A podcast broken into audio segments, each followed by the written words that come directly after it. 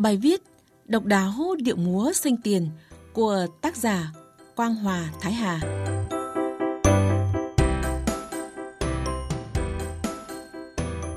Thưa quý vị và các bạn, đồng bào dân tộc Mông không chỉ có điệu múa khen, sáo mông hay các làn điệu dân ca đã rất đỗi quen thuộc, mà còn có một đặc sản khác, đó là điệu múa sinh tiền.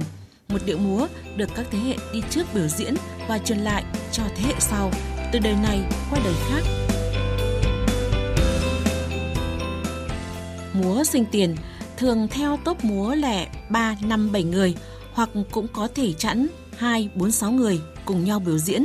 Đây là một thể loại múa khó, đòi hỏi phải kết hợp cả chân, tay, hông và đầu. Điệu múa có nhiều bài khác nhau do người biểu diễn tự biên tập, nhưng đều từ 10 nhịp cơ bản mà phát triển ra. Nét đẹp của múa sinh tiền là sự kết hợp hài hòa giữa các động tác nhảy, múa, tung hứng, phóng khoáng và âm thanh độc đáo từ cây gậy. Gậy xanh tiền là nhạc cụ tạo nên sự hấp dẫn độc đáo cho điệu múa và được xem như báu vật văn hóa của đồng bào Mông. Cây gậy được làm bằng đoạn trúc già lấy trên đỉnh núi, có đường kính từ 5 đến 7 cm, dài khoảng 1 mét. Phơi các bếp thật khô, chia làm 4 phần, trong đó có 3 phần đục lỗ để sâu các đồng xu, phần còn lại để người múa cầm khi biểu diễn.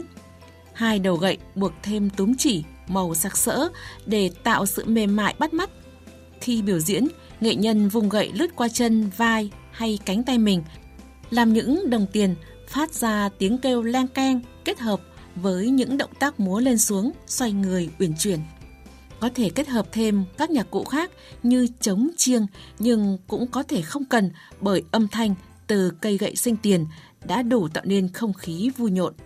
Xưa kia, gậy sinh tiền còn được coi là một trong 18 bộ binh khí của đồng bào dân tộc Mông bên cạnh khen, chùy, đao, thương kiếm. Trước đây, múa sinh tiền có một bài chung bao gồm cả bộ 18 binh khí, cho nên khi múa bắt buộc phải có đủ 18 người.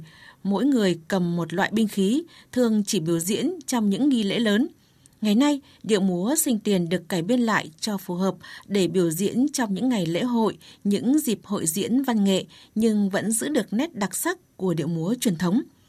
Trao đổi với chúng tôi, chị Giang Thị Về, người đoạt giải A tại Luân Hoan ca mối nhạc dân tộc Mông, huyện Yên Sơn, tỉnh Tuyên Quang lần thứ nhất, vừa được tổ chức mới đây cho biết. Cũng giống như khèn mông, điệu múa sinh tiền ẩn chứa những thế võ cổ truyền của người Mông. Những động tác xoay người, đá chân, Thoạt nhìn, người xem nghĩ là múa, nhưng cũng là thế võ đấy. Những người biết múa sinh tiền ngày xưa hầu hết đều biết võ. Chính cây gậy sinh tiền có thể trở thành binh khí chống kẻ thù, bảo vệ thôn bản.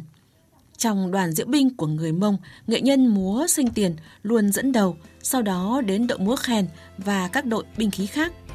Vào dịp lễ hội, ở bản làng Đồng Bào Mông tại các tỉnh miền núi phía Bắc, âm thanh dìu dặt của khèn mông quen thuộc và sự rộn ràng của điệu múa sinh tiền, hòa cùng những bộ trang phục rực rỡ sắc màu của đồng bào luôn tạo ấn tượng độc đáo khó quên đối với đông đảo du khách.